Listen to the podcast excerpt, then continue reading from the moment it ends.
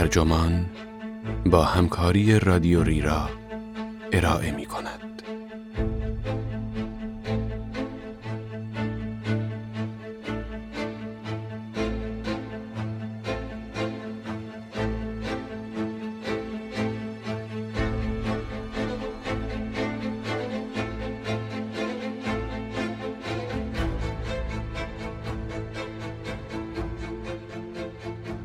هدف نهایی کارداشیان است. چهره ایدئال زنان در اینستاگرام.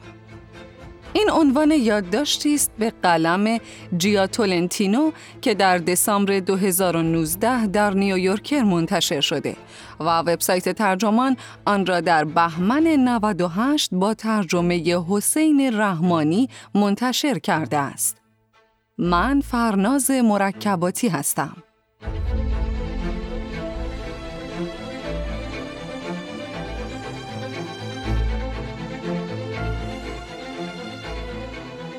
صورتی صاف، گونه های برجسته، چشمانی گربه‌ای و موجه های کارتونی. این چهره برای کاربران اینستاگرام بسیار آشناست. زنانی که در تلاشند با دستکاری صورتشان خود را به یک ایدئال نزدیک کنند. البته این چهره ها به یک نژاد یا جغرافیا تعلق ندارند. لبهایشان به آفریقایی ها می‌زند. چشم و ابروشان به جنوب آسیایی ها شباهت دارد و مدل بینیشان قفقازی است. چهره های کپی شده که ماحصل پیچیده است از اندکی جراحی، مقدار زیادی تزریق ژل و صد البته فیلترهای تصویر اینستاگرام. واقعا قرار است همه زنان جهان شبیه کیم کارداشیان شوند؟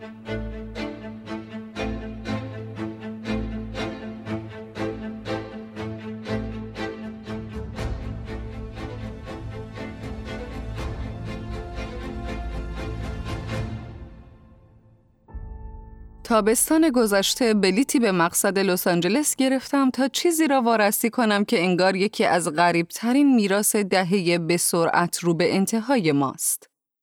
پیدایش تدریجی صورتی خاص و سایبورگی در بین زنانی که زیبا بودن را حرفه‌ای دنبال می کنند. سایبورگ عبارتی ترکیب شده از واجه های سایبرنتیک و ارگانیک به معنای موجودی که نیمی از اعضایش مکانیکی است و نیم دیگرش ارگانیک است. صورتی جوان که پوست صاف و گونه های برجسته و گوشتالو دارد. چشمانش گربه ای، موجه هایش کارتونی، بینیش کوچک و ظریف و لبهایش گوشتی و شاداب است. این صورت نگاهی خجالتی اما بی احساس دارد. انگار که صاحب نگاه نصف قرص کلونوپین یعنی داروی درمان موقت اختلال حراس و استراب خورده و در فکر آن است که خواهش کند با هواپیمای خصوصی به کوچلا ببریدش. این چهره به وضوح سفید پوست است اما به شکلی مرموز به نژادهای دیگر هم شباهت دارد و چهره نگاری نشنال جوگرافیک از آمریکایی های 2050 را تداعی می کند به شرط آنکه همه آمریکایی ها نوادگان مستقیم کیم کارداشیان وست، بلا حدید، امیلی راتایکوفسکی و کندال جنر که دقیقا شبیه امیلی راتایکوفسکی است باشند. کارا کریگ نقاش برجسته نیویورکی اخیرا در مورد این صورت به من گفت مثل یه بچه پلنگ جذاب و شهوت انگیز میمونه. کلبی اسمیت هم که آرایشگر سلبریتی هاست به من گفت صورت اینستاگرامی دیگه مثل یک مجسمه خیالی میمونه. حجم روی حجم، صورتی که انگار از گل کوزگری ساخته شده باشه. اینستاگرام که در اکتبر 2010 و درست با آغاز دهه راه اندازی شد، زیبایی شناسی مخصوص خودش را دارد. تصویر ایدئال همواره آن تصویری است که فوراً در نمایشگر گوشی ظاهر می شود. مشخصه دیگر این زیبایی شناسی اشتیاقی انسانی و آشنا به نوعی یک نواختی عمومی است که سابقا در عکس‌های عروسی بهتر از همه جا دیده می‌شد. حسابهایی در اینستاگرام از قبیل اینستا ریپیت یک نواختی این بستر را با انتشار مجموعه هایی از عکس های مشابه از کاربران مختلف نشان می دهند. عکسی از شخصی با بارانی زرد رنگ که جلوی آبشاری ایستاده یا دستی که برگی خزان زده را بالا آورده. بعضی چیزها نمود واقعا خوبی دارند. بدن انسان تقریبا سوژه غیر عادی برای اینستاگرام است. می شود با تلاش و ممارست مناسب طوری اصلاحش کرد که نمود آن به مرور زمان بهتر و بهتر شود. مدت هاست که مدیران هنری مجلات عکس های سلبریتی ها را ویرایش می کنند با این هدف که این عکس ها با معیارهای خیالی زیبایی بهتر جفت و جور شوند. اکنون می توانید فقط با چند اشاره روی نمایشگر گوشی هوشمندتان این کار را با عکس های خودتان انجام دهید.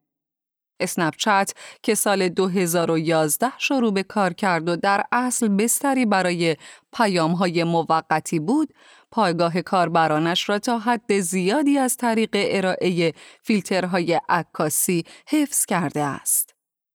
بعضی از این فیلترها امکان آن را فراهم می کنند که بدانید قیافهتان چطور می شد اگر صورتتان ده درصد جذابتر بود یا پوستی صافتر و چشمانی درشتر و لبهای گوشتی تر داشتید. اینستاگرام هم رشته ای از فیلترهای فریبنده برای سلفی گرفتن به قسمت استوری های خود اضافه کرده است. فیستون که سال 2013 بیرون آمد و وعدش این است که کمکتان می کند با هر سلفی مایگی شگفتی دوستانتان شوید، دقت و ظرافت بیشتری فراهم می آورد. تعدادی از حسابهای اینستاگرامی وقف آن شدند که کوچکترین دستکاری های سلبریتی ها در تصاویر چهرهشان با استفاده از برنامه های ویرایش عکس را مشخص کنند. صفحه Celeb Face که بیش از یک میلیون دنبال کننده دارد، عکس از حساب های اینستاگرامی سلبریتی ها منتشر و نشانه های بیدقتی در استفاده از Facetune را در این عکس ها علامت گذاری می کند. کافیست Celeb Face را یک ماه دنبال کنید تا کم کم این فرایند دائمی عیب زدایی تو امان کسل کننده و بیمارگونه به نظر برسد. این احساس به شما دست خواهد داد که تغییراتی که این زنان یا دستیارانشان در عکس ها ایجاد می کنند به خاطر یک واکنش دفاعی ساده است.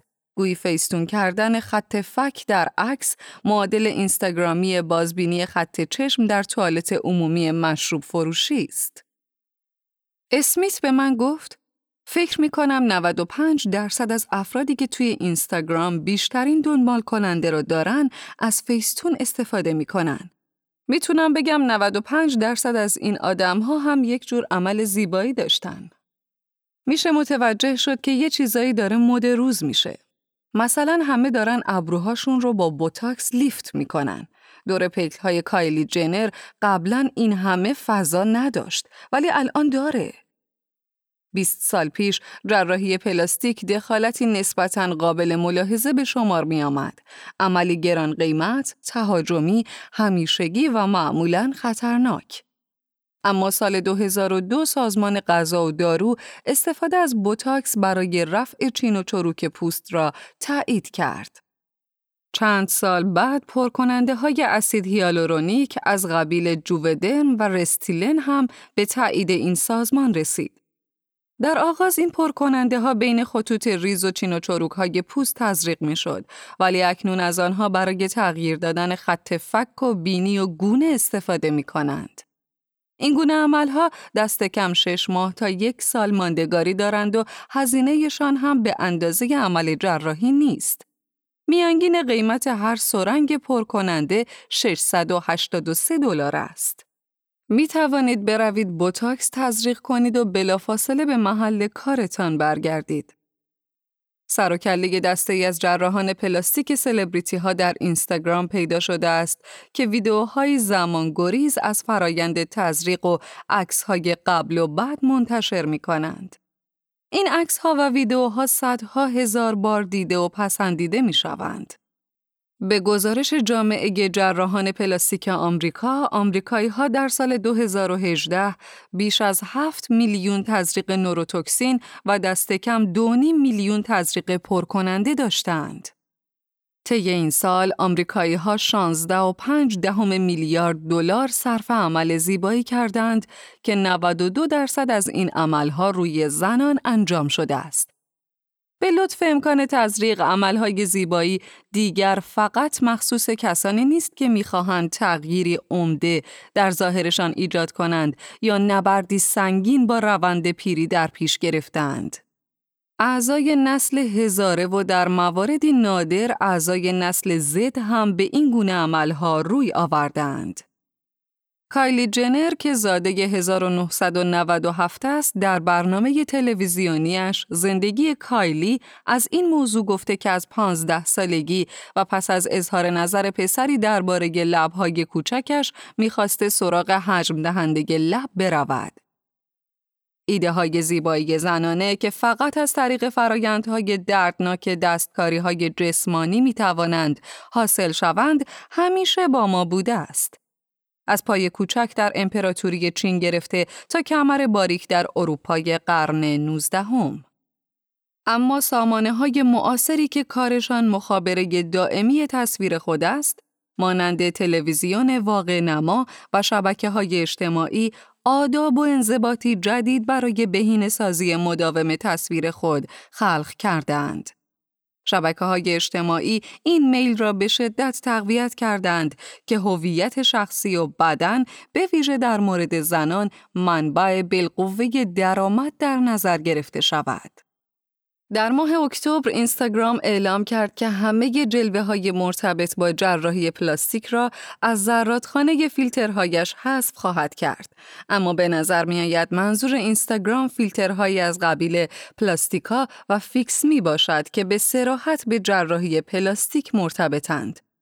فیلترهایی که صورت اینستاگرامی ارائه می کنند سر جای خودشان می مانند. شاید معقول باشد کسانی که هنگام تولد صاحب دارایی، دارایی طبیعی، دارایی سرمایه‌ای یا هر دو بودند در مورد بدنشان همان شیوه مشاوران مکینزی درباره شرکتها را در پیش بگیرند. بخشهایی را که عملکرد ضعیف دارند تشخیص بدهند و بازسازیشان کنند. چیزهایی که سود و منفعت را افزایش نمی دهند کنار بگذارند و کسب و کار را به سوی هر چیزی هدایت کنند که افزایش دهنده سود باشد. حدود پنج سال قبل بود که اسمیت برای نخستین بار به دست های صورت اینستاگرامی پی برد. وقتی که استفاده از حجم دهنده های لب شروع شد. اسمیت گفت یکی رو آرایش می کردم و متوجه می شدم که لبهاش هیچ چین و چروکی نداره. خیلی راحت می تونستم از هر رژ لبی استفاده کنم. اسمیت موزیانه پی برد که این قضیه کارش را آسانتر کرده است. کارم این بود که چهره آدمها را اون شکلی کنم ولی الان آدمهایی که پیشم می اومدن از قبل همون شکلی بودن. صورتشون با جراحی بهتر شده بود. عالی بود.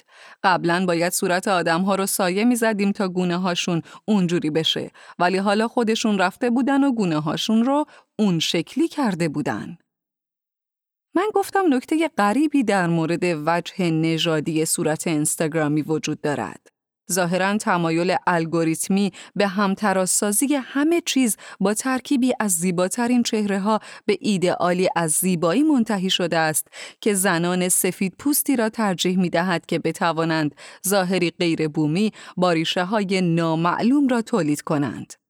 اسمیت گفت صد درصد صحبت از پوست برونزه است از تأثیر جنوب آسیا و شکل چشم و ابرو از تأثیر آفریقایی های آمریکایی تبار و لبهای پرحجم از تأثیر قفقازی ها و شکل بینی از ترکیب گونه ای که معمولا بین بومی های آمریکا و اهالی خاور میانه رایجه آیا اسمی عقیده داشت که صورت اینستاگرامی واقعا باعث می شود آدم ها زیباتر شوند؟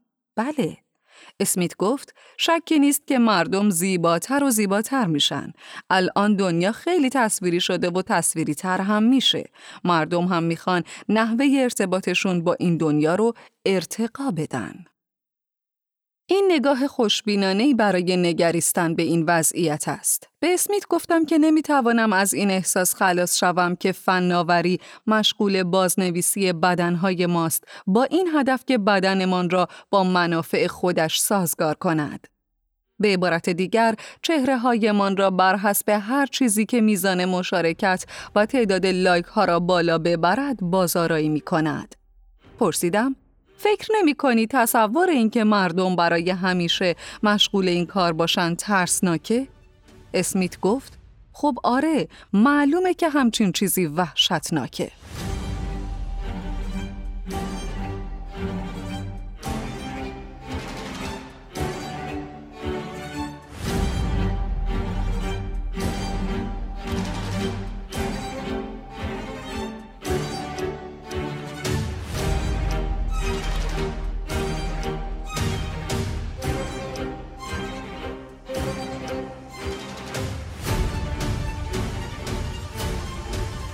بورلی هیلز مرکز جراحی پلاستیک لس آنجلس است. در مثلث متساوی الساقین و آفتاب سوخته ای که بین درختان نخل و فروشگاه های بزرگ ویلشایر و ورودی بوتیک های سانتا مونیکا قرار گرفته، در هر بلوک یک یا چند دکتر زیبایی پیدا می کنید. بعد از ظهر چهارشنبه اتومبیل کرایه‌ایم را توی پارکینگ زیرزمینی بسیار کوچکی گذاشتم و از کنار یکی از شعبه های شیرینی فروشی اسپرینکلز و یک دکان فالگیری پر از شمع بیرون آمدم و رفتم تا به وقت مشاوره برسم که از یکی از پر آوازه ترین جراحان پلاستیک سلبریتی ها گرفته بودم. کسی که ویدیوهای قبل و بعدش در اینستاگرام معمولا نیم میلیون بیننده دارد. به این خاطر وقت مشاوره را گرفته بودم که کنجکاو بودم بدانم تجربه واقعی یک نسل هزاره که قرار است مشتری جراح زیبایی باشد چگونه است. مجبور بودم این نکته را دائم به دوست پسرم یادآوری کنم چون به نظرم می آمد تا حدی نگران است که با ظاهر گربه انسان نما از آن جلسه مشاوره برگردم. چند هفته قبل از آن برای نخستین بار اسنپ چت نصب کردم و مشغول امتحان کردن فیلترهایش شدم که راستش بسیار هم فریبنده و دلربا بود. این فیلترها پوستی درخشان، مجه های خرگوشی و صورتی قلبگونه به من دادند. متوجه بودم که وقتی زیاد آرایش می کنم عملا تلاشم این است که نسخه از این صورت را ایجاد کنم. همینطور فهمیدنش برایم دشوار نبود که چرا زنان نسل هزاره که مدت کوتاهی پیش از صورت اینستاگرامی زاده شده اند می‌خواهند به این چهره نزدیک و نزدیکتر شوند. در دنیایی که زنان به خاطر هیچ چیز به اندازه جوانی و زیبایی تحسین نمی شوند و در جایی که گرایشی از فمینیسم جریان اصلی به زنان آموزش می دهد شی انگاری خود از آنجا که سودآور است نشانه ترقی به شمار می آید چه بسا کسب و کار زیبایی یکی از معدود برنامه های تضمین شده و پربازده باشد که یک زن می تواند در پیش بگیرد. مطب جراح پلاستیک بسیار زیبا و دنج بود. همچون واهی نقرفام در دل کویر. مسئول پذیرش که ترانه می‌خوام بدونم عشق چیه رو زمزمه می کرد برگه های پذیرش را به دستم داد. در این برگه ها علاوه بر دیگر مطالب درباره عوامل ایجاد فشار عصبی و سلامت روانی سوال شده بود. سپس یک موافقت نامه داوری امضا کردم. یک پزشکیار از پنج زاویه مختلف عکس چهرم را گرفت. یک پزشک مشاور که موهای انبوه و روحیه بسیار گرم و ملاحظه کار داشت وارد اتاق شد. من که مراقب بودم دروغ نگویم و کم و بیش حواسم به این نکته بود که لازم به دروغگویی هم نیست به مشاور گفتم که تا آن تاریخ هرگز بوتاکس و پرکننده تزریق نکردم ولی علاقه مندم ظاهر بهتری داشته باشم و می‌خواهم بدانم توصیه متخصصان چیست. مشاور از ظاهرم تعریف و تمجید کرد و گفت لازم نیست کار زیادی بکنم. پس از مدتی اشاره کرد که شاید بد نباشد چند سال دیگر به فکر چانه و احتمالاً گونه هایم باشم. شاید بخواهم چانه و گونه هایم را کمی لیفت کنم. مدتی بعد دکتر سلبریتی ها وارد شد و شروع اشتیاق یک جراح و دقت و ظرافت یک استاد شیشهگری را به نمایش گذاشت. من به او هم گفتم که صرفاً علاقه دارم خوش ظاهرتر باشم و می‌خواهم بدانم یک نفر متخصص چه پیشنهادی دارد. یکی از عکس خودم که فیلتر اسنپ چت داشت را نشانش دادم. نگاه کوتاهی به عکس انداخت و سری تکان داد و گفت بذار نشونت بدم چه کاری از دستمون برمیاد. با گوشیش عکسی از چهرم گرفت و عکس را داخل تلویزیونی انداخت که روی دیوار نصب کرده بودند. سپس حین اینکه انگشتش را روی صفحه گوشی می‌کشید گفت ترجیح می دهم از فیستون استفاده کنم. ظرف چند ثانیه شکل صورتم تغییر کرد و شبیه عکس اسنپچت هم شد. سپس عکس دیگری از روبرو گرفت و یک بار دیگر چانهام را فیستون کرد. صورتم به شکل قلب درآمده بود و استخوانهای گونه ام دیده می‌شد. جراح زیبایی گفت به کمک پرکننده چانه و گونه همه اینها امکان پذیر است. احتمالاً یک مرحله فراوا درمانی هم لازم است که چربی های نیمه پایین گونه هایم را از بین ببرد یا اینکه می شود با استفاده از بوتاکس عضلات فکم را تثبیت و منقبض کرد.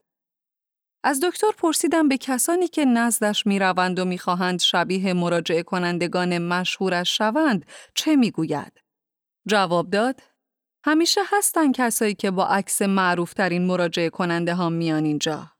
جوابم اینه من نمی‌تونم قیافه شما رو به قیافه اونها تبدیل کنم. اگه آسیایی باشید نمی‌تونم قیافه شما رو قفقازی کنم. اگر هم بتونم کار درستی نیست چون درست به نظر نمیاد. اما اگه ویژگی خاصی مد نظرشون باشه اون وقت می‌تونم یه کاری بکنم. می‌تونم بگم اگه یه چونه تیز شبیه این بخوای میشه ترتیبش رو داد. اما این کار هم همیشه برای همه آدما مناسب نیست. مثلا اگه تو بیایی پیش من و یه چونه تیز بخوای میگم نه چون قیافت رو مردونه می‌کنه. پرسیدم به نظرتون نمیاد که این روزها آدمهای بیشتری به سن و سال من برای اینجور کارها پیشتون میان؟ جواب داد فکر می‌کنم ده سال پیش انجام این کار فکر درستی به نظر نمی اومد. اما الان انجام کاری که یک مزیتی براتون داشته باشه دلگرم کننده است. به همین دلیله که جوانها میان اینجا. هدفشون اینه که یه چیزایی رو بهتر کنن. نه اینکه بخوان یه مشکلی رو رفع کنن. گفتم خیلی کار ظریفیه.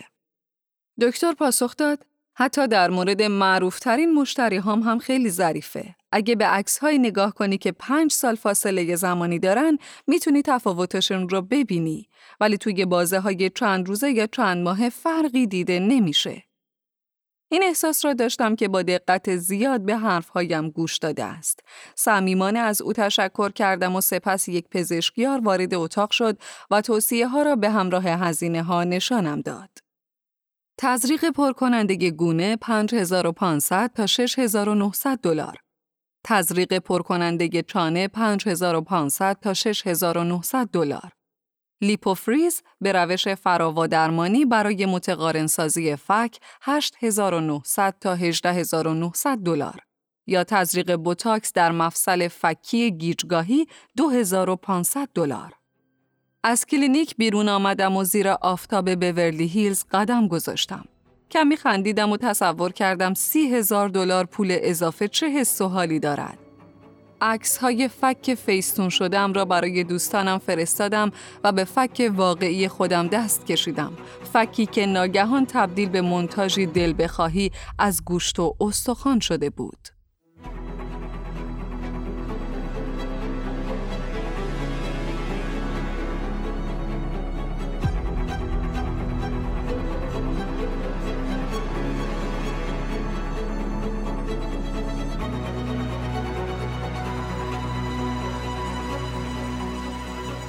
جیسون دایموند جراح پلاستیک معروفی است که بارها در یک برنامه واقع نمای تلویزیونی با عنوان دکتر 90210 حاضر شده است. دایموند تعدادی مشتری معروف دارد که لالا کنت 29 ساله ستاره سریال قواعد وندر پامپ یکی از آنهاست. کسی که در مطب جیسون دایموند عکس گرفته و در اینستاگرامش منتشر کرده و در مصاحبه با مجله پیپل گفته در همه اجزای صورت هم تزریق داشتم. یکی دیگر از مراجعه کنندگان جیسون دایموند کیم کارداشیان وست است که کلبی اسمیت در وصفش عبارت مشتری صفر چهره اینستاگرامی را به کار برد. اسمیت گفت هدف نهایی همیشه شبیه شدن به کیمه.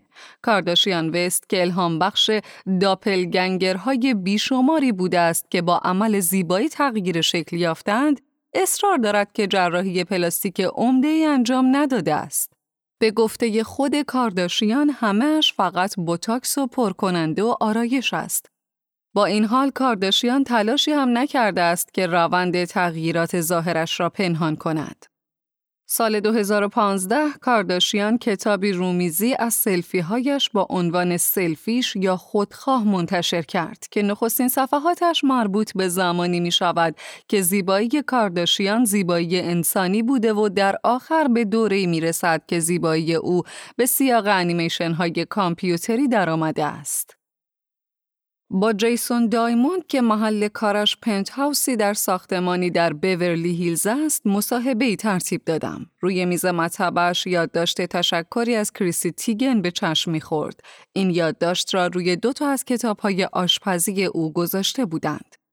درست مانند دکتری که روز قبلش ملاقات کرده بودم، دایموند هم که چشمان آبی رنگ داشت و نیمتنه پزشکی مشکی به تن کرده بود، هیچ شباهتی به کاریکاتورهای جراحان پلاستیک در روزنامه ها نداشت. دایموند جوان و شاداب بود و شادابی او فقط اندکی سورئال به نظر می آمد. دایموند به من گفت که نزد سنفی قدیمی از بهترین جراحان پلاستیک لس آنجلس آموزش دیده و اعضای این سنف تبلیغ کردن را به شدت نهی می کردند. سال 2004 که فرصت حضور در برنامه دکتر 90210 حاصل شده، دایموند به رغم توصیه همسر و پرستارانش تصمیم گرفته در این برنامه حاضر شود. چون به بیان خودش می‌دانستم که می توانم دستاوردهایی را به نمایش بگذارم که دنیا تا آن زمان ندیده بود. سال 2016 یکی از مراجعه کنندگان معروف دایموند قانعش کرد که حساب اینستاگرام بسازد. اکنون حساب اینستاگرام او حدود 250 هزار دنبال کننده دارد.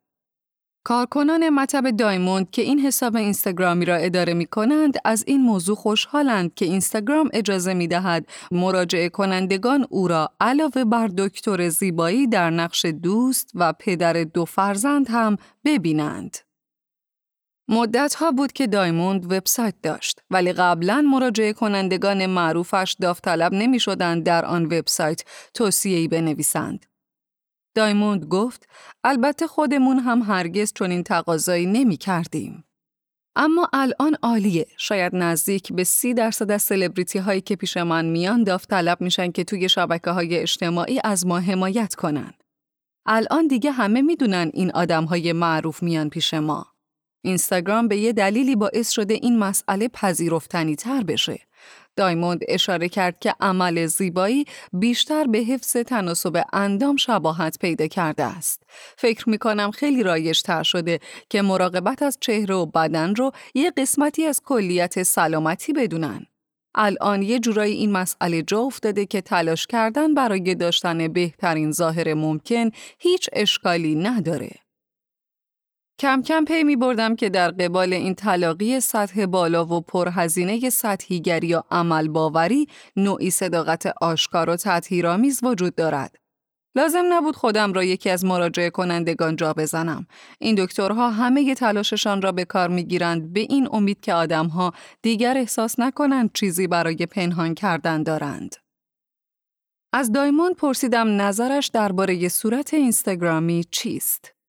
گفتم راستش یه ظاهری هست یه چیزی شبیه چهره بلا حدید و کیم کارداشیان و کایلی جنر که انگار داره شایع میشه. دایموند گفت همه جای دنیا کار کرده و ترجیحات هر منطقه متفاوت است و هیچ قالب و الگوی مشخصی برای همه چهره ها مناسب نیست. دایموند ادامه داد ولی یه چیزایی هم تغییر نمی‌کنه مثل تقارن و تناسب و هارمونی. ما همیشه تلاش می‌کنیم توی صورت تعادل ایجاد کنیم. اگه به صورت کیم و مگان فاکس و لوسی لیو و هلی بری دقت کنی عناصر مشترک پیدا می‌کنی. استخوان گونه برجسته، چونه قوی و جلو اومده و سطح صاف زیر چونه که یه زاویه 90 درجه می‌سازه.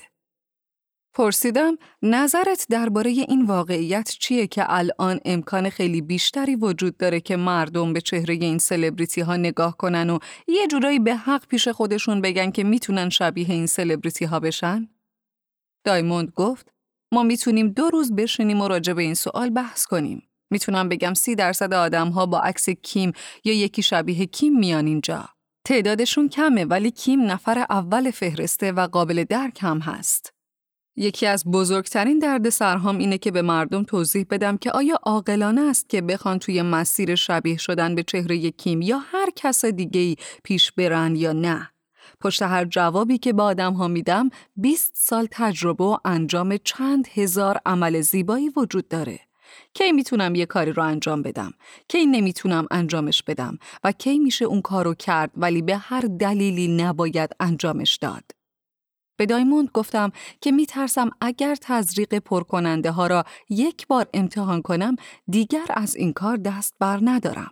او گفت واقعیت اینه که اکثریت قریب به اتفاق مراجعه کننده هامون از نتیجه کار صد درصد رضایت دارن و دوباره میان پیشمون. ما درباره واژه اعتیاد حرف زدیم. گفتم که موهایم را رنگ کردم و غالب اوقات آرایش دارم و می‌دانم که همچنان موهایم را رنگ خواهم کرد و بالای لوازم آرایش پول خواهم داد. گفتم این رفتار را نه اعتیاد بلکه یک انتخاب می‌دانم. یاد جمله از کتاب من کامل نوشته هیتر ویدوز فیلسوف افتادم. انتخاب نمی‌تواند کنش ها یا فعالیت های غیر منصفانه و بهرهکشانه را به طریقی سهرامیز منصفانه و غیر بهرهکشانه کند. از دایمون پرسیدم آیا مراجعه کنندگان بعد از انجام کارشان بیشتر احساس می کنند که خودشانند؟ دایموند حین اشاره به صورت خودش گفت می‌تونم تا حدودی جواب این سوال را بدم چون خودم هم این کار رو می‌کنم. وقتایی که اصلاح موی سر آدم واقعا خوب در میاد آدم احساس می‌کنه تا حد ممکن خوش قیافه شده. این هم همون احساسه فقط چندین برابر قوی تر شده.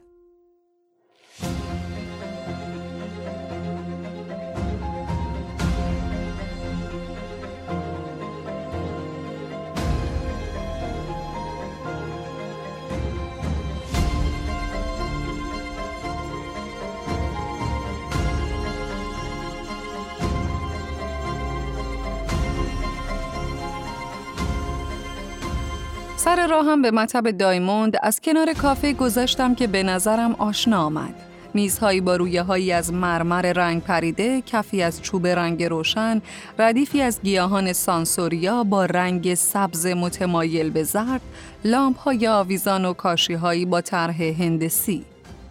نویسنده به نام کایل چایکا برای این سبک از طراحی داخلی که جذابیت سردی دارد اصطلاح مرز هوایی را اختراع کرده است سبکی که مشخصش زیبای شناسی هوش رو و از تور عاطفی و پیوند دهنده شبکه های اجتماعی تأثیر پذیرفته است این دست فضاهای مجازی جاهایی که صدها میلیون نفر یاد می‌گیرند چیزهای یکسانی را ببینند و احساس کنند و بخواهند.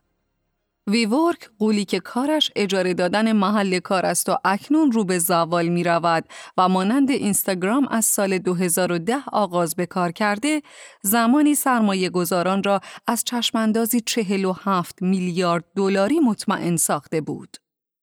در آن چشمانداز آدمها رویاهای ویژه خودشان را دنبال می کردند و همزمان در شبکه سراسری از محیطهای کاری تقریبا یکسان شامل چوبهای بازیافتی و لامپهای نئونی و درختچه های فیکوس گرفتار بودند.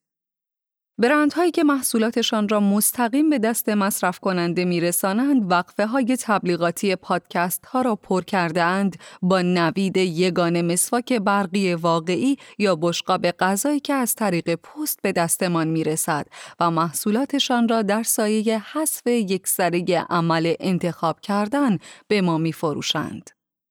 اینطور که پیداست ایده اصلی عبارت از این باشد که انسانها در تعقیب شکلهای پیچیده خودشکوفایی به قدری گرفتارند که ترجیح می‌دهند بخش عمده زندگیشان با استفاده از قطعات پیش ساخته سرهم بندی شود. پیش یکی دیگر از جراحان پلاستیک بورلی هیلز رفتم که بیش از 300 هزار دنبال کننده اینستاگرامی دارد. به این دکتر گفتم روزنامه نگارم و برای مشاوره نزدش رفتم. او صورتم را از چند زاویه وارسی کرد و دستی به چانم کشید و دقیقا همان توصیه های دکتر قبلی را تکرار کرد. این بار قیمت ها پایین تر بودند. در اینجا می توانستم کل هزینه را به حساب کارت اعتباری هم بگذارم. سوار آسانسور شدم و همراه با سه زن بسیار زیبا که به نظرم آمد همگی بیست و چند سالند پایین آمدم و به خیابان برگشتم. حین رانندگی به طرف هتل احساس کردم غمگین و مقهور و شرمندم. فکر کرده بودم که از فاصله منطقی مشغول بررسی این موضوع شدم. اینکه می توانم دیدگاه یک مراجعه کننده ایدئال از نسل هزاره را اتخاذ کنم و فرد جاه طلب و عمل باوری باشم که هدفش بهبود بخشیدن است نه از بین بردن مشکلات اما دست آخر آنچه برایم باقی مانده بود احساس خاصی بود که از مدتها قبل تجربهش نکرده بودم. نوعی نیاز سیری ناپذیر که نخستین سالهای بلوغم را برایم تداعی می کرد. در شانزده سالگی برای مصاحبه های دانشگاه آرایش کردم. در ده سالگی برای شرکت در مسابقات ژیمناستیک آرایش می کردم. توی عکس هایی که از خودم در شش یا هفت سالگی در حال اجرای باله دارم ریمل زدم و روژگونه و ابرو دارم و بسیار خوشحالم. از خودم پرسیدم این موضوع چه معنایی دارد که مقدار زیادی از زندگیم را صرف آن کردم که در موقعیت هایی که صورت دست نخورده زنها نامتعارف است ظاهر خوبی داشته باشم. دوره‌ای که انسانهای معمولی را همواره در معرض معیارهایی قرار می دهد که گویا کارایی شخصیت و خود جسمانی انسان در بازار را به عدد تبدیل می کنند، مرا چگونه تغییر داده بود. نتیجه منطقی این رفت و برگشت اوج گیرنده بین بهسازی دیجیتال و جسمانی چه بود؟ در اینستاگرام سری زدم به حسابهای جراحان پلاستیکی که ملاقاتشان کرده بودم و نگاهی به تومار کامنت ها انداختم. این همون چیزیه که لازم دارم. باید در اولین فرصت بیام پیش شما. می‌خوام، می‌خوام، می‌خوام. کمترین سن برای انجام این عمل چند ساله؟ اینستاگرام خواننده ای را نگاه کردم که سال 1999 متولد شده. کسی که در نوجوانی معروف شد و از آن به بعد صورتی کاملا جدید برای خودش ساخت.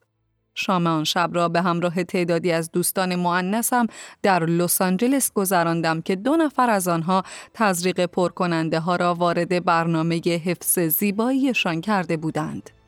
زیبا به نظر می آمدند. آفتاب غروب کرد و سوسو زدن تپه های لس آنجلس آغاز شد. این احساس به من دست داد که در آینده اجتناب ناپذیر نفس می کشم. تا چند روز بعد از این سفر حذر داشتم از اینکه صورتم را زیادی از نزدیک نگاه کنم.